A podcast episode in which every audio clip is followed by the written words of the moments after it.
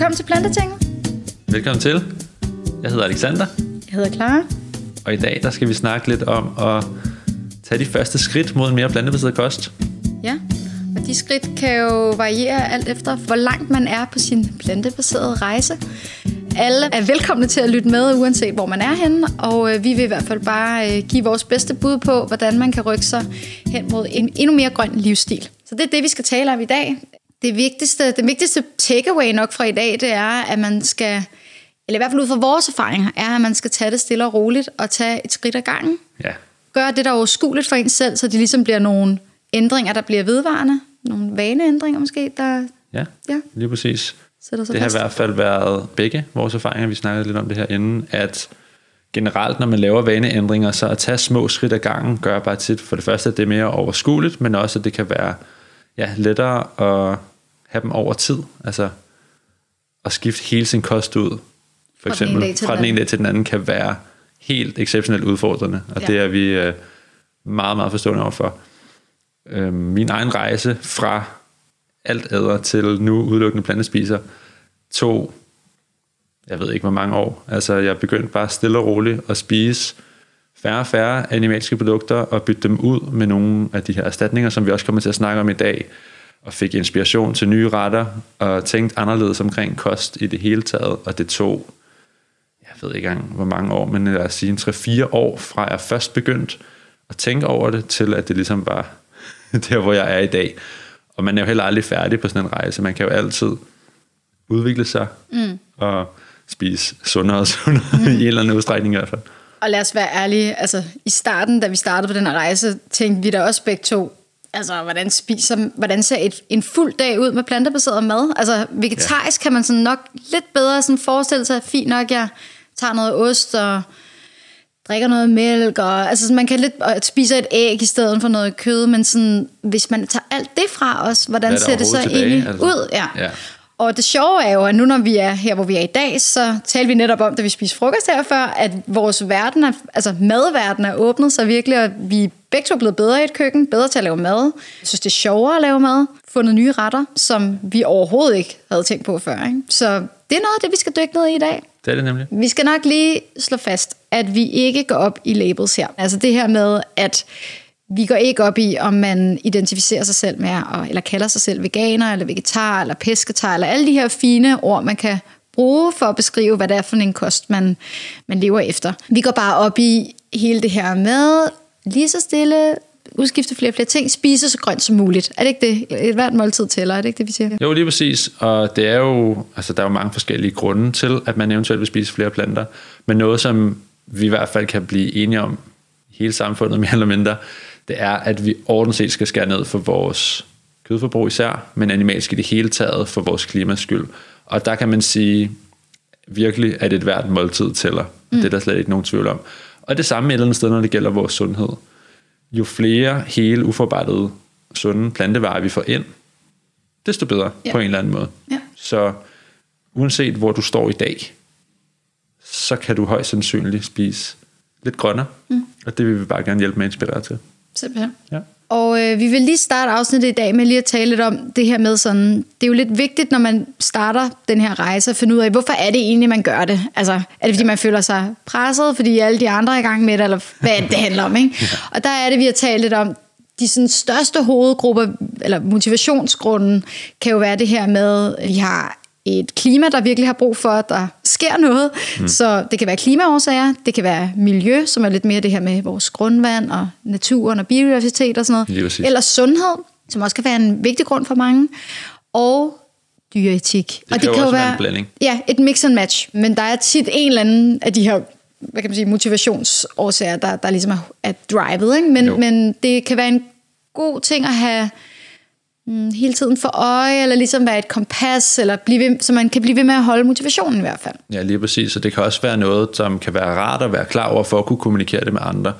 Fordi hvis man er en person, der spiser sammen med andre, det er vi jo mange, der er, ja. Om det så er til frokost, eller hjemme rundt om aftensmaden, eller hvad det nu end er, så vil man nok støde på nogle spørgsmål, hvis man begynder at ændre sin kost, medmindre man er meget sneaky omkring det. Mm. Men man, øh, man vil nok få et spørgsmål, eller hvorfor gør du det? Mm. Hvorfor? Ja, hvorfor? Ja. Og have et svar gør det nemmere for både sig selv og derfor også for andre ja. At kommunikere omkring det. Og det behøver jo ikke at være sådan vildt uddybet og velresearchet. Man kan faktisk snakke om det ret følelsesbaseret mm. og simpelthen fortælle om den rejse, man selv er på. Også hvis man ikke er et af de her labels endnu. Mm. Man er ikke nødvendigvis det ene eller det andet eller det tredje. Det er også noget, som mange andre vil have en tendens til at prøve at sætte ind i en form for kasse. Sådan, yeah. Nå, men er du så vegetar? Yeah. Eller hvad? Nej, jeg prøver måske bare at spise grønnere, kan man for eksempel sige. Præcis. Og det kan altså også afværge nogle af de her sådan... også mod dem-agtige samtaler, som helt kan være klar. Ret ubehagelige, ikke? Eller sådan ja. Unødvendige i hvert fald. Ja, helt sikkert. Ja, jeg tænkte på, at det kan jo være irriterende, altså de her motivationer for, hvorfor man spiser plantebaseret, og hvis man sidder og kommunikerer det over et frokostbord for eksempel, kan det jo være provokerende for modtageren, ikke? Fordi hvis man selv sidder og spiser en avocadomad på hummus, og øh, den man sidder og samtaler med, spiser en roast beef og øh, bacon på, så øh, kan det jo have klassisk sådan... Ret. Klassisk ret. Ja. Leverpostej og bacon, ja. Lad os sige det... så kan det jo være, det kan være provokerende, ikke? Fordi jo. Man jo sidder og gør det, som den modparten jo siger, man ikke skal gøre, ikke? For vi skal jo, jo spise grønnere for klimaet, for vores sundhed og alt det her. Ja.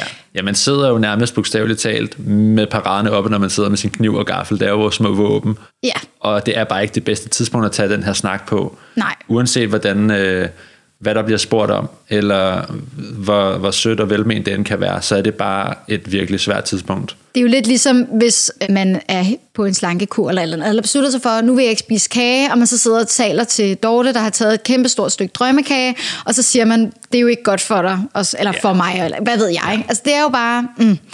Tag den på et andet tidspunkt. Det ja. Gør det bedre hele vejen rundt, typisk. Ja. Ja, men det taler vi også mere om i næste afsnit, hvor vi taler om, om hele det her sociale aspekt, konteksterne, hvor vi jo indgår, øh, når, når vi spiser, fordi det er jo et meget socialt, en social ting at spise. Ja, for mange er det. Men øhm, altså, lige for at vende tilbage til det andet, vi snakkede om, så vil der jo også være nogle, nogle udfordringer ved det her, ved at man, man tager et øh, valg om at spise grønnere. Altså, ja. Der vil være nogle... nogle sociale konstellationer, nogle diskussioner, som man måske skal gøre sig klar på at tage, så kan man jo også øh, miste gejsten undervejs, altså miste motivationen igen, eller mangle inspiration til, hvordan er det egentlig, jeg gør det her, nu har jeg spist falafler i tre uger, altså jeg er været dyg. Eller du ikke synes, du bliver mæt nok, eller jeg kan ikke tage lige så meget vægt, som jeg gjorde før nede i fitnesscenteret, fordi nu spiser jeg kun... broccoli, eller det gør man jo egentlig ellers også, hvis man gør det, men øh, hvad ved jeg? Det kan være, at man i hvert fald også meget nemt kommer til at spise for lidt. Ja. Altså fordi mange plantevarer simpelthen har et lavere kalorieindhold per hundrede gram, end mange animalske fødevarer har. Ja. Der er mere vand i, og der er flere fibre i. Man bliver typisk mere mæt for mm. færre kalorier, kan man ja. sige. Og det kan jo være dejligt, hvis man godt kunne tænke sig at tabe sig en lille smule, men hvis man i forvejen måske... har svært ved at tage vægt på, eller holde sin vægt, så skal man altså spise lidt mere, og også holde noget fokus på nogle af de fødevarer, som er lidt mere kalorieholdige. Mm. Frø og nødder og kerner og den slags. Ja, simpelthen. Så øhm, ja, det handler om at sådan prøve at identificere, hvad er det, der er ens udfordring, og så prøve at finde den, den bedst mulige løsning, kan man sige på det. Og ja. det, det vil vi prøve at gå igennem senere her.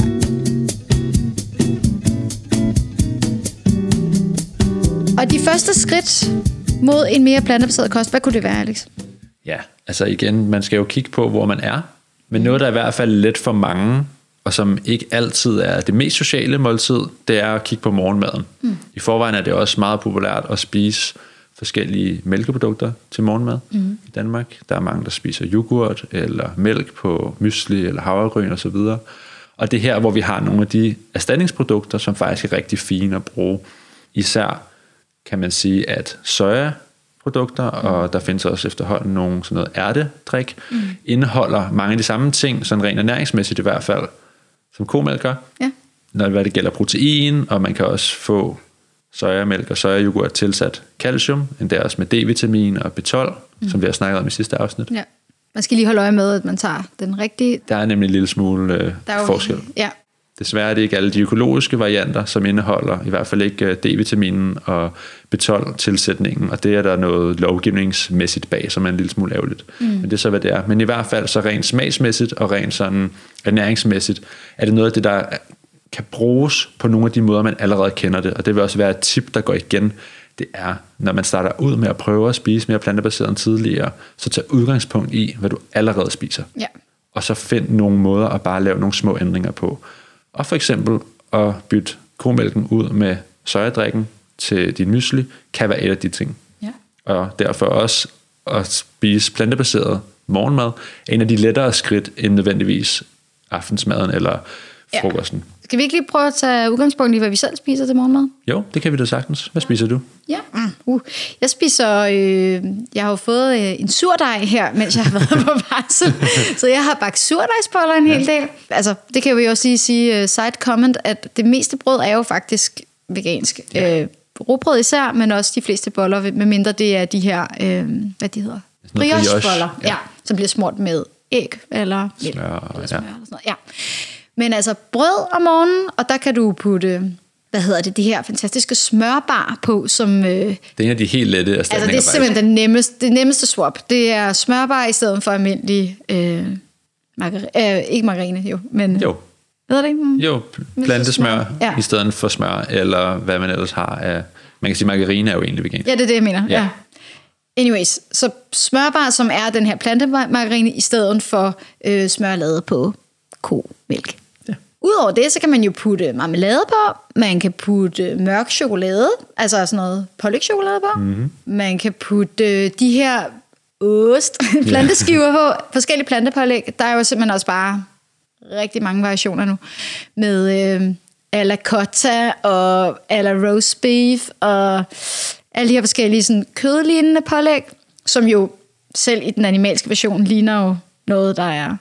Nej, kan man sige. Ja, det, altså, ikke... det ser meget forarbejdet ud, ikke? Ja, eller sådan. Det er det jo. Ja, som smager meget ligesom de animalske versioner, ikke?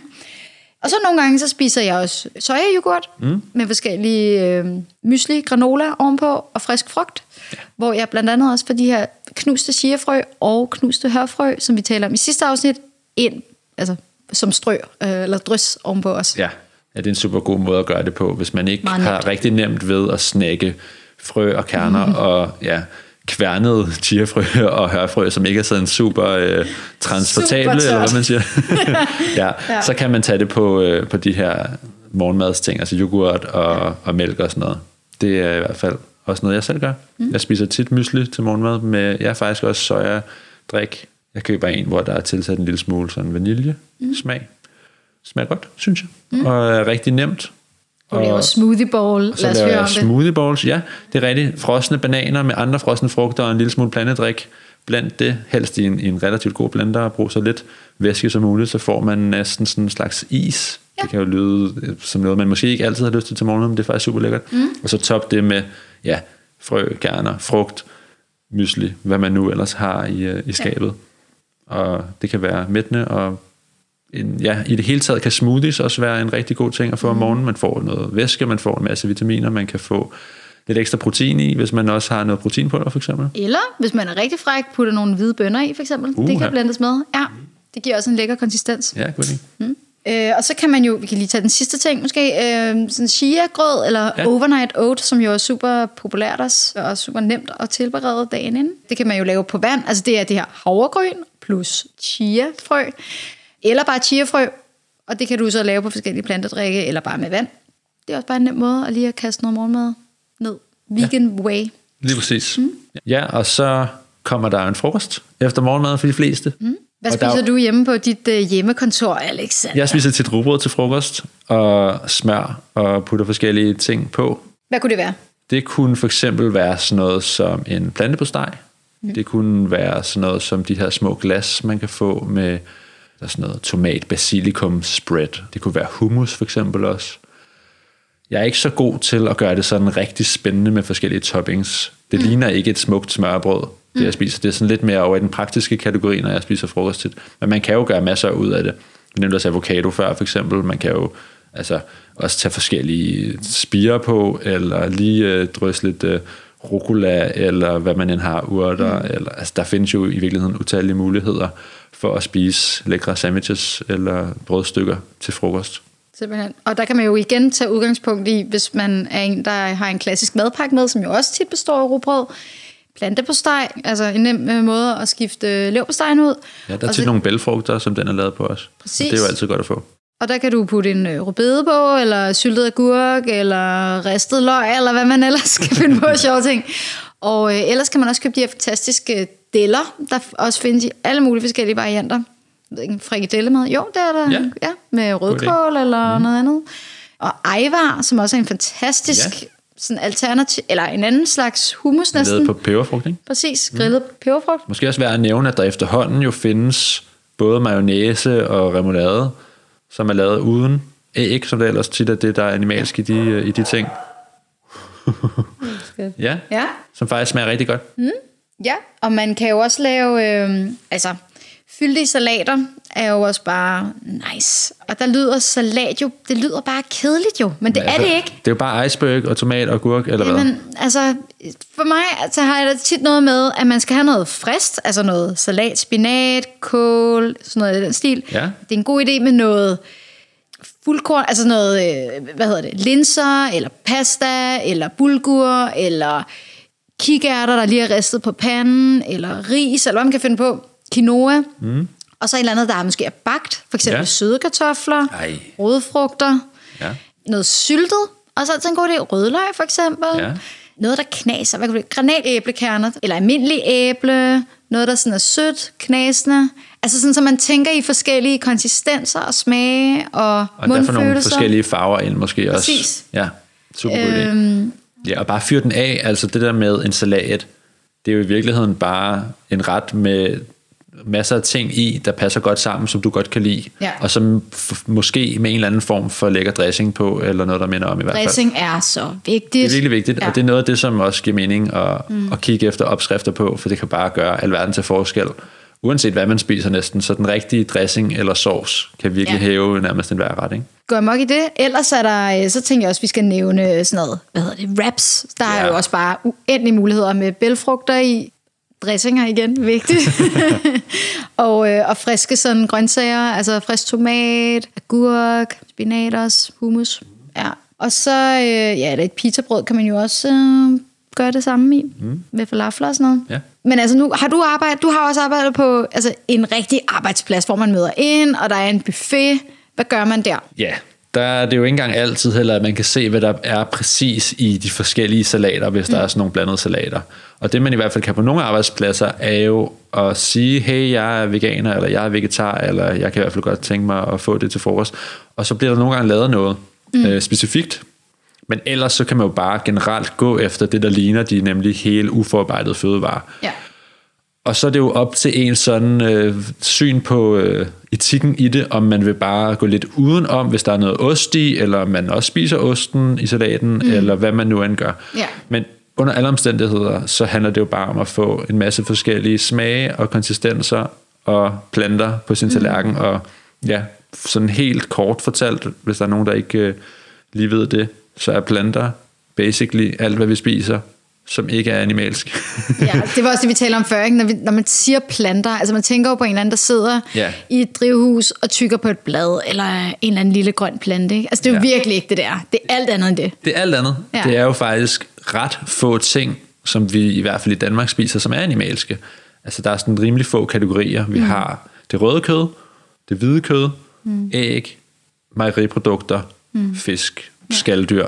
Ja. Så, det, så der er selvfølgelig forskellige udskæringer inden for hver. Der findes mm. mange forskellige slags ost. Alt det, det ved jeg godt. Men det er ikke så meget forskellige mad, mm. og det er rigtig mange af vores sådan mere klassiske eller konventionelle retter, som vi bygger op omkring. Sådan relativt få fødevarer faktisk. Ja. Og alt det andet, ja. altså virkelig alt det andet, er planter. Det er så det, går det er måske også sådan en, en hurtig myte, som man godt kan, kan punktere. Der er rigtig mange, der allerede spiser meget vegansk. Mm. Altså pomfritter med ketchup. Mm. Hvem kan ikke lide det? Klassisk, når man er ude. Der er ikke noget. Nej, men altså, sådan, man ja. kunne godt have en tendens til at tænke, vegansk, det spiser jeg ikke. Nej, det eller, ikke sådan, det mig. Kender jeg ikke. Ja, ja. Men det gør du. Ja. Råbrød, som sagt, i hvert fald langt de fleste tilfælde. Ja. Og virkelig mange andre ting også. Ja. Det er sådan det store måltid på dagen, som jo bør være morgenmad. Men det er tit aftensmad. Det er i hvert fald der, hvor vi sådan... Der er lidt større variation på, hvad det er, vi spiser, kan man sige. Ja. Så det er et lidt spændende emne. Ja. Hvad, hvad kunne du finde på sådan en almindelig mandag? En almindelig mandag. Altså, det er mit øh, største måltid på dagen. Typisk, mm. det er aftensmaden. Og jeg har også rimelig ofte øh, trænet inden på en eller anden måde, eller løbet en tur eller sådan noget, så der er jeg tit sulten. Mm. Så jeg skal have noget, der er mættende, mm. og noget, hvor der er noget protein i. Og det er jo noget, to ting, som generelt er, er værd at være opmærksom på. Jeg tænker tit over det som værende enten et måltid baseret på pasta mm. eller ris, og så ligesom tænker teksturer og smage og grøntsager og proteinkilder og sådan noget oven på det, eller også som en mere sådan mixet ret, eller nemlig en salat, kan man godt kalde det. Mm. Men det behøver ikke være en kold salat. Mm. Det kan sagtens være en varm salat, hvis det giver mening. En, øh, ikke en pokeball, men sådan en, øh, ja, en bowl, ja, en, art, som man ser på en, mange en, sådan, restauranter og caféer. Og sådan. Ja, det er tit i en skål, og det er jo sådan lidt øh, næsten kontroversielt mm. at spise alt mad fra en skål. Men jeg spiser det meget mad fra en skål. Mm. Det behøver man selvfølgelig ikke. Og man kan jo også godt bygge et måltid, et plantebaseret måltid op omkring en form for proteinkilde. Det kan vi lige komme ind på, hvad det kan være også. Mm. Og så en form for rodfrugt eller grøntsag, mm. og noget øh, fuldkorn på en eller anden måde, om det så er speltkerner, eller om det er quinoa, eller om det er ris, eller om det er kartofler, eller hvad det end er. Mm. Og så tænk noget sovs på det, og så hvad man ellers skal finde på af, af ekstra smagsgiver, garniturer, urter, mm. sådan nogle ting. Ikke? Lad os lige komme ind på det der med proteinkilder, det ja. synes jeg er en god idé. Fordi hvis man ikke går efter sådan en bøf, eller et stykke kylling, eller hvad man ellers skal finde på for at få protein, hvad kan man så? Jamen, udover at der jo er protein i, i det ja. hele, og selvfølgelig varierende mængder, så nogle af de sådan mere koncentrerede proteinkilder, som vi går igen, når vi snakker plantebaseret kost, det er tofu og tempe, som begge dele er lavet på fermenterede sojabønner, mm. og har et relativt højt indhold af protein, og så er det det, der hedder, jeg tror man siger seitan, mm. der er lidt forskellige måder at udtale det ja. på. Seitan? Seitan, ja. øh, som er faktisk gluten, protein. Mm. Gluten er et protein, og det kan man ligesom koncentrere direkte. Ja. Og det bliver så til det her seitan. Og så er der jo en masse måder at få protein på via bælgfrugter, ja. linser, kikærter, bønner af forskellige slags, som man også kan lave noget, der minder om bøffer ud af, og man kan jo blande tingene. Mm. Det giver for eksempel mening at lave en form for rødbedebøf, hvor man blender rødbeder, måske en form for kidneybønner eller kikærter eller noget af den stil, og noget som havregryn for eksempel, ja. og stege det på panden. Det er jo svært at sige, det er jo ikke én ingrediens, men det bliver det jo til på tallerkenen. Ja, så bliver det en bøf. Så bliver det jo en bøf. I en burger for eksempel. Ja, ja. netop. Og det er jo lidt ærgerligt med de her tofu og tempe, seitan, seitan, hvad vi kalder det. Altså, det der er ærgerligt ved dem, det er, at det bare ikke er særlig udbredt i Danmark. Og det er noget, man først lærer at kende, synes altså, jeg først sådan rigtig lært at kende, da jeg skiftede over til mere plantebaseret kost. Og øh, i starten tænkte jeg også på tofu, sådan, hvad, altså, what's the deal? Fordi det er... Det smager jo ikke så meget. Det smager ikke så meget, men det er jo det, der på en eller anden måde er fantastisk ved det, for du kan tage det i så mange retninger. Mm. Du kan frityrestege det, du kan spise det, som det er, du kan marinere det, du kan putte det i ovnen. Altså, der er jo masser og masser af muligheder. Det jo indgår meget i det asiatiske køkken, så hvis du for eksempel går ud og spiser en aften på en thailandsk restaurant, så kan du jo få de fleste retter med tofu. Ja, lige præcis. Og så kan du plantificere den på den, retten på den måde, ikke? Ja. Ja, i det hele taget giver det mening, når man begynder at spise plantebaseret, og udvide sin horisont sådan lidt øh, verdenskøkkenmæssigt. Hvis man kun er vant til at spise, hvad vi nu kalder danske retter, mm. så ja, så er det lidt svært at en til en lave erstatninger for flæskesteg, for oksekød i det hele taget, ja. eller i hvert fald sådan... Det er i hvert fald de der sådan rene udskæringer, yeah. hvor man ser en tallerken i tre dele. Ikke? Altså kød, kartofler, sovs og salat. yeah. Eller hvad det nu er, man yeah. gør. Ikke? Den kan være svær. Men yeah. at kigge lidt ud over Danmarks grænser, først og fremmest måske til Middelhavet, mm-hmm. og sådan Mellemøsten, der får vi allerede virkelig meget foræret. Der er virkelig mange retter, der allerede er helt plantebaseret. Og det er især hummus og falafel, som mm-hmm. er, er meget nemt at kunne lide, men også en masse andre øh, af de klassiske salater, tabbouleh for eksempel, og i Grækenland laver de en masse ting med hvide bønner og aubergine og alle sådan nogle ting. Ja, og så kan de vi, der ja. cremer og ja, sådan hummuslignende mm, guf ting, det er bare mega nice. Ajvar og sådan noget, ikke? Ja, ja netop, virkelig lækkert. Og så kommer vi over til, til Indien, for mm. eksempel, hvor en stor del af befolkningen, sådan i hvert fald historisk set, i forvejen lever vegetarisk. Nogle ting er der så noget, der hedder ghee mm. i, men det kan man tit bytte ud med, med nogle olier. Mm. Og hvis der er noget ost i en ret, så kan man jo også bede om at få det uden. Men ellers så er det rigtig meget med karrier og forskellige sådan retter baseret på ris, bare fyldt med smag og med masser af grøntsager. Og det er jo lidt det samme i det sydøstasiatiske køkken, nemlig med thai mm. mad og kambodjansk og vietnamesisk og sådan noget. Der er det tit bygget op omkring ris eller nudler, en eller anden form for grøntsager og sovs. Og om det så lige er rejer eller kylling eller tofu, er ikke den store forskel i sådan, hvordan retten rent faktisk tager sig ud. Nej. Øhm, det er klart, at der er en lille forskel, men det er meget, meget nemt at, at gøre helt plantebaseret. Præcis. Det er så ligesom udgangspunkt i, øh, ja, i risen ja. eller nudlerne. Eller noget. Og så et sidste verdenskøkken, som er værd lige at fremhæve ekstra meget, det er det mexikanske. Yes. Altså så lækkert det jo også. Vi laver virkelig, virkelig tit, hvad hedder det, ikke pizza, hvad hedder det? Burrito. Burrito, burrito mm. og wraps. Ja. Altså, det er så nemt, fordi det er meget sådan en, hvad er i køleskabet ret, ikke? Jo. Altså, jo, jo. Du kan bare wrap det ind i en pandekage, så smager det godt. Ja, ja mm. og der er det meget oplagt at spise pintobønner, kidneybønner, sorte bønner, som en del af måltidet. Som sagt, vi skal altid prøve at have lidt fokus på de her bælfrugter, ja.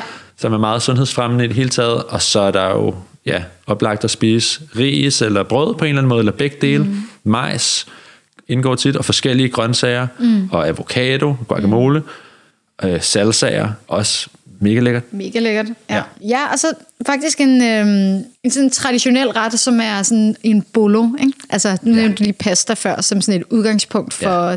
dine aftensmadsretter, ikke? Ja. Det gør vi jo også. Så forskellige sådan, igen, dressinger, øh, alt det der, der kan fedtes ind, det er jo, altså, ja. det, det er det, der er det nice jo, det er det der, det er der alle krydderier og smag er, ikke? Jo. Så vi kan også øh, find, for eksempel finde på, lad os tage den der bolognese, så bytte, så har vi så brugt øh, linser i stedet for hakkekød, eller hvis en doven dag, man ikke lige orker at lave det af en eller anden grund, så kan man tage sådan en plantehakket, som er erstatningsversionen, ikke? Og så ellers putte kidneybønner i, og en masse lækre grøntsager. Men man kan jo altså også lave andre former for sådan grøntsagssaucer, eller hvad skal jeg sige.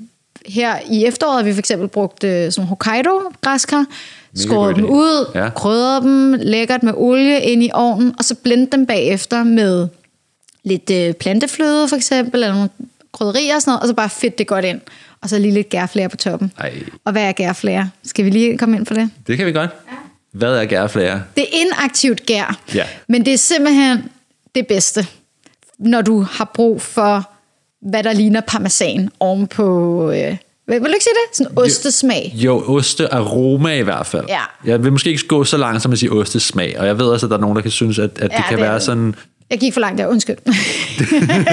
Sådan er det. Ja. Når man har øh, spist plantebaseret et par, par år, så ændrer ens smagsløg sig typisk også. Men hvis man går fra at spise et stykke parmesan til at spise gærflager oven på pastaen, så tror jeg, man lige skal starte ud med ikke at spise så meget af det. Mm. Når nu vi snakker pasta, ja. så synes jeg også, at det er værd at nævne, at der efterhånden er mulighed i mange supermarkeder for at købe pasta lavet på forskellige bælfrugter. Rigtig god. Faktisk en rigtig nem måde at få bælfrugter på, er at bare spise kikærtepasta eller røde linsepasta eller sådan ja. nogle ting. Det koster en lille smule, ja. men det er en virkelig nem måde. Og især hvis man ikke gemmer det til næste dag, altså spiser det lige når man har kogt det, mm. så synes jeg tit, at konsistensen er super fin faktisk. Ja. Man skal lige passe på ikke at overkoge dem. De kan godt blive ja. sådan lidt snasket eller sådan ja, man skal bruge sammen. masser af vand, så det ikke ja. ligesom bliver forklædt sammen. Eller man kan lave et mix and match, ikke? Hvor man jo. så tager fuldkornspasta eller almindelig pasta og blander med, med bælfrugtspasta. Ja. Ja. Det er i hvert fald en måde at snige det ind. Mm. Nå, og når du så har fået din dejlige aftensmad, så ved jeg, at du har en sød tand. Hvem har ikke det? Hvem har ikke det? ja. Hvad spiser du til dessert? Jeg vil sige, at lige når det gælder søde ting og kage og alt sådan noget dessert noget, så er der faktisk rigtig fine muligheder, hvis man ellers vil kigge efter det eller selv lave det. Mm. Vi nævnte smørbarer tidligere, og der er jo virkelig meget bagværk, hvor at smør og æg er de sådan to animalske ting. Resten er typisk mel og sukker mm. på en yeah. eller anden måde, og så nogle andre ting, måske kakao og hvad det ellers kan være.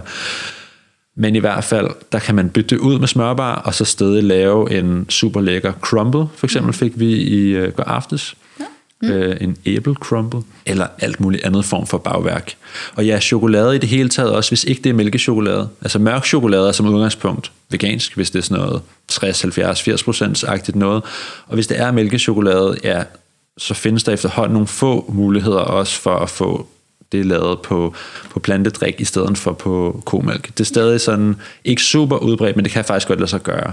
Og slik findes der jo rigtig meget vegansk også. Efterhånden på mange af sådan nogle blandt selv slik, er der faktisk ja, også mærkninger på. Mm. Og der er jo også øh, mange, der gerne vil undgå gelatine af forskellige årsager, så er det jo i hvert fald også vegetarisk som udgangspunkt.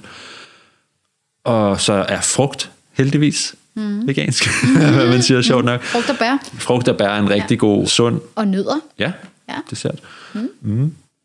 Og min yndlingsbadler. Ah, yes. Ja. Very good. Mm. Popcorn og chips er også. Og øh, jeg kom lige til at tænke på, da du sagde øh, mørk chokolade. Jeg fik spørgsmål her forleden dag. Kakaosmør, er det smør? Og så sagde jeg, nej, det er det ikke. For det er det ikke. Nej, det er det nemlig ikke. Nej. Jeg kan ikke svare på præcis, hvad det er, men det er i hvert fald ikke markeret med fed, hvis du kigger på ingredienslisten. Det er jo ligesom noget fra kakaobønnen, ikke? Eller? Ja, det er en del af produktions, hvis ja. man siger. Måden, man laver chokolade på, er, at man opdeler kakaobønnen, efter man har ristet den i nogle forskellige bestanddele, og en af dem er kakaosmør. Ja. Ja, så det er fuldstændig vegetabilsk. Perfekt. Yes. Og hvis man så har brug for en lille snack i løbet af dagen, så mm-hmm. findes der jo også forskellige myslibarer, nødder, som vi nævnte før, rosiner, dadler, mørk chokolade, stadig en god snack i løbet af dagen. Frugt også. Frugt, grøntsagsstave, mm. for eksempel øh, gulerod, agurk, med hummus for eksempel. Med hummus, ja, virkelig, virkelig nice. Mm. Knækbrød med lidt hummus på kan også være nice, eller kiks, det er ikke så godt skiltet ude i supermarkederne endnu. Det er blandt andet noget, det jeg arbejder på inde i Dansk Vegetarisk Forening, at få bedre mærkning på alle de her produkter ude i supermarkederne.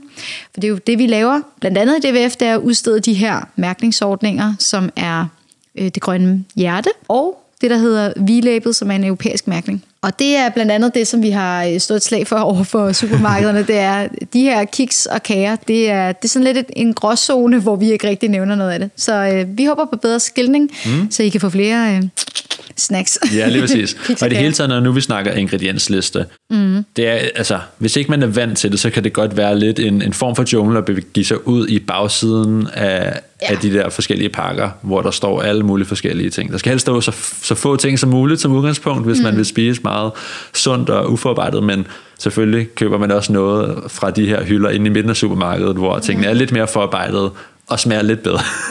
Ja, masser af e-nummer. Ja, lige præcis. Ikke så clean label. Men ja. hvis man i det tilfælde gerne vil, vil købe noget, der er helt plantebaseret, så noget, man kan kigge efter, som du også lige nævnte, er det her med, om noget står med fed. Det er typisk allergener, og det er i hvert fald mælkeprodukter og æg. Mm. Hvad kan man sige? Ting, der er lavet på en eller anden måde med kød, står ikke med fed, men det er heller ikke så meget. Det er ikke så ofte, at kød indgår i kiks. Lad os være, altså, forstår mig ret. Er det sket? Man ved det ikke. Vi var i Tyskland i sommer, og der købte jeg noget focaccia, som jeg troede jo bare var mel og olie og salt og vand, mere mm-hmm. eller mindre. Og så troede jeg, det var med soltørrede tomater. No. Så jeg ikke rigtig kigget på, hvad de der små røde ting var. Så var det faktisk... Nå, no, bacon. Nej. Ja, noget svinekød. Og det stod ja. jo ikke på med fed. Nej, nej. Så det findes... Altså den, man kan blive snydt. Ja, men måske endnu mere, når det er på et fremmedsprog. Og det er så ja, en, en helt noget anden det. sag.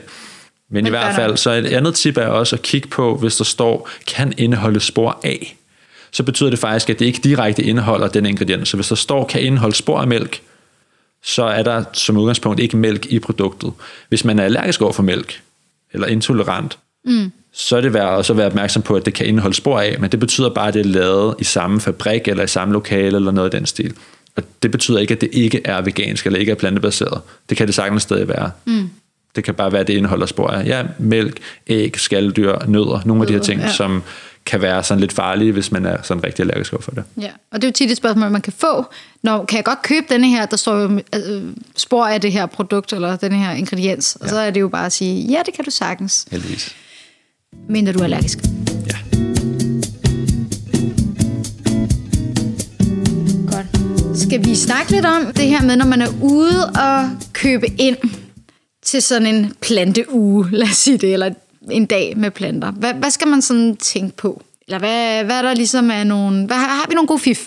Gå yeah. efter mærkningerne. Ja. Yeah. Det er en nem måde lige hurtigt at grabbe yeah. et produkt, ikke? Jo, helt sikkert. Og så et sådan helt grundlæggende tip er også ikke at købe ind, når man er sulten. Mm. Det, det gælder jo i det hele taget, ligegyldigt hvordan man spiser. Men så har vi bare en tendens til at tage flere af de varer, som er sådan mere umiddelbart tilfredsstillende, og lidt mindre af dem, som vi måske hellere vil spise nogle flere af egentlig. Har godt af og sådan noget. Yeah. Ja. Ja, så det er en god idé at måske ikke gå på tomme med at spise lige en banan, inden du går ned. Lav en indkøbsliste. Køb en øh, kogebog med nogle plantebaserede opskrifter, eller bare google det. Det er der også rigtig mange, der kommer til mig og spørger om, hvor får, får du inspiration? Altså, google. Prøv yeah. at skrive vegansk mm, noget, aftensmad. Det vælter op med blogposts, og altså bloggere, som udgiver deres opskrifter. Helt gratis du. Så øh, find måske tre opskrifter, så du kan købe ind til tre dages aftensmåltider. Og øh, lav ingredienslisten, så gå ned og køb det, og fyr den af. Ja. Ja, og endnu lettere er jo faktisk at købe ind online. Der er det i hvert fald sværere ja. lige at hive noget ned i kurven, sådan med en hurtig bevægelse og kigge væk imens.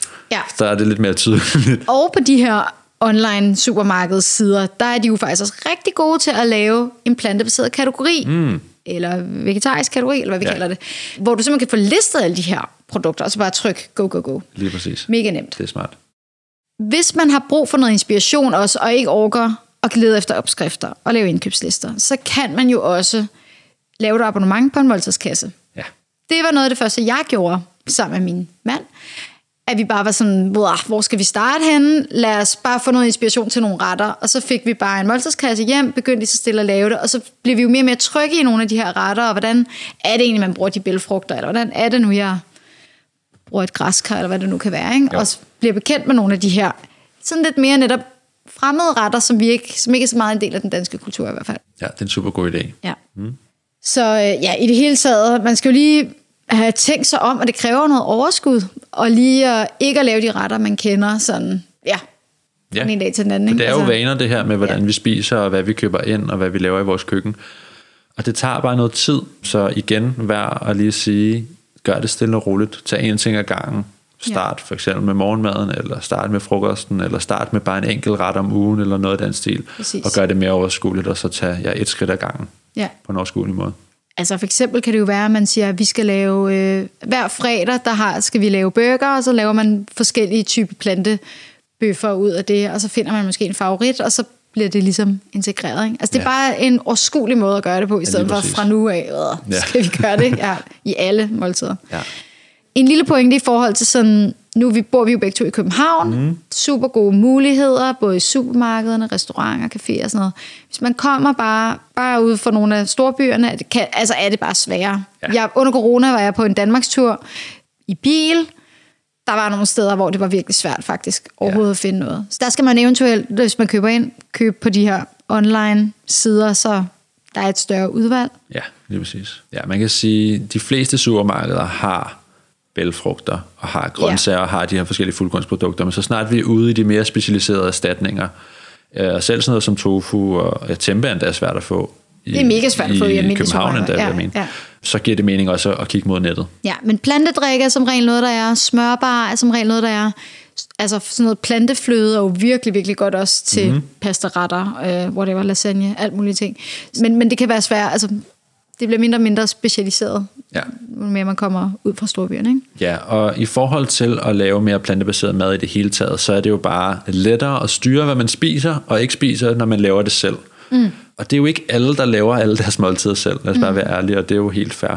Men at begynde at have en vane med at lave mere mad derhjemme og bruge ens køkken, hvis man forhåbentligvis har sådan et, det gør det i hvert fald meget lettere, mm. det giver bare rigtig god mening. Og mm. det kan godt være, at det er en udfordring også for nogle, det Er helt, det skal vi være helt åbne over for, at man ja. er helt forskellige steder. Ikke bare i, hvor mange planter man spiser i forhold til andre ting, men også, hvordan man spiser i det hele taget. Ja. Men altså, jeg er jo en af dem, som laver mindre mad derhjemme i øjeblikket, fordi mm. jeg har et lille barn, og jeg orker det ikke. Og det er det, som, det, som vi får lavet af en rugbrødsmad, eller netop en hurtig wrap, eller noget. Og ellers så går vi jo altså på Volt, eller hvad for en tjeneste man nu end bruger. Men der er også rigtig fine muligheder for gode kategoriseringer. Der står faktisk V G eller V på de fleste sådan, inden for de fleste restauranter, der tilbyder mad, at de faktisk har vegetariske eller veganske muligheder. Ikke? Så, så man kan faktisk meget nemt vælge det til. Ikke? Det er klart. En anden ting, der jo gør det overskueligt, det er at lave store portioner, så man kan spise det samme over flere dage.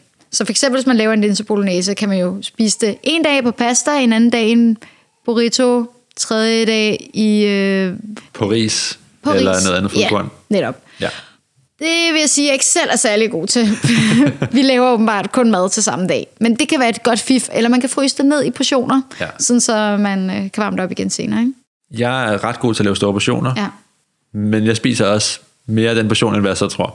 Så jeg har ikke altid så meget til at over, som jeg håber. Så jeg skal lave ja. endnu større portioner. Men altså, det er jo noget, man ja. finder ud af. Ja, men det er jo en god idé at altså, bare koge ris ja. en masse, eller bælfrugter, som vi taler mm-hmm. om, ikke? Så du kan bruge det i salat næste dag. Eller... Helt sikkert. Ja, og faktisk lige præcis stivelse, det er bare et, et hurtigt lille tip. Det har vist sig, at der er nogle sundhedsfordele ved at koge noget op, der indeholder stivelse, altså lad os sige pasta eller kartofler, og så lad det køle ned igen. Mm. Så skal man så helst kun varme det op én gang ja. efterfølgende. Men den form for stivelse, som der ligesom, jeg ved ikke om man kan sige, kommer af, at det er blevet nedkølet, mm. har nogle sundhedsfremmende effekter, så vidt jeg kan forstå. Så det er jo... Øh, en, faktisk et tip i forhold til også, at det kan være mere overskueligt at lave lidt mere af gangen. Simpelthen. Mm. Og et andet tip er, at når man forhåbentligvis begynder at spise flere bælgfrugter, mm. og måske også mere frugt og grønt, så start langsomt. Hvorfor? Fordi der er ret mange fibre i, mm. og vores tarmflora skal også vende sig til de her ting stille og roligt. Mm. Ligesom at vores hjerner har det bedst med, at vaner er ligesom noget, vi tager lidt af gangen, så har vores mave det også lidt på samme måde. Mm. Så måske ikke gå ud og spise en hel dåse kidneybønner fra den ene dag til den anden, hvis man slet ikke er vant til det. Det kan mm. godt være lidt hårdt. Så bare tag det stille og roligt. Tilføj mere og mere mm. er et godt råd. Ja, og det sidste råd må jo være, altså det skal jo være rigtig sjovt det ja. her. Det er ikke restriktions... Vi er ikke ude på, at folk skal være restriktive, og det er ikke fordi, vi skal sidde og pine os selv. Det føler vi i hvert fald ikke, at vi gør. Bestemt ikke. Det skal jo være sjovt og spændende, og åbne ens øjne for alle de muligheder, der er inden for planteriget af spændende retter og fødevarer og ingredienser. Så ja, ja. kaste ud i det og gøre det til noget sjovt. Ja. Plantetinget er lavet i samarbejde med D V F, og D V F er en fantastisk forening, hvis du gerne vil have, at Danmark bliver lidt grønnere, lidt mere plantebaseret. Hvorfor? Jamen, som vi har snakket om i dag, så en af de ting, som D V F er rigtig god til, det er den her mærkningsordning, hvor vi kan gå ud i supermarkederne og få et hurtigt overblik over, hvad der er af grønne øh, fødevarer, med det her lille øh, grønne hjerte på, blandt andet, eller det her V-label. Mm. Og, og støtte arbejdet med det giver bare sindssygt god mening for at få plantemaden udbredt, og gøre det lettere for alle, og få noget mere grønt ind i deres hverdag. Ja. Ja, og vi kan jo bare anbefale, at man går ind på vegetarisk punktum d k, Dansk Vegetarisk Forenings hjemmeside, og læser mere om arbejdet, og eventuelt melder sig til. Mm. Det er relativt billigt mm. og gør en stor forskel. Det er det. Og så vil vi sige mange gange tak for i dag. Vi ses igen i næste afsnit, hvor vi vil tale mere om øh, sådan den sociale kontekst. Det vil sige, når vi spiser mad sammen med andre, eller vi skal kommunikere med vores øh, omgangskreds om vores valg om at spise mere plantebaseret. Ja, og prøve at snakke om nogle af de udfordringer, der kan være i den forbindelse. Simpelthen. For det anerkender vi da bestemt, at der kan være. Ja. Men det må vi jo løse sammen. Ja. Så indtil næste gang. Spis grønt. Ja. Vi ses. Hej.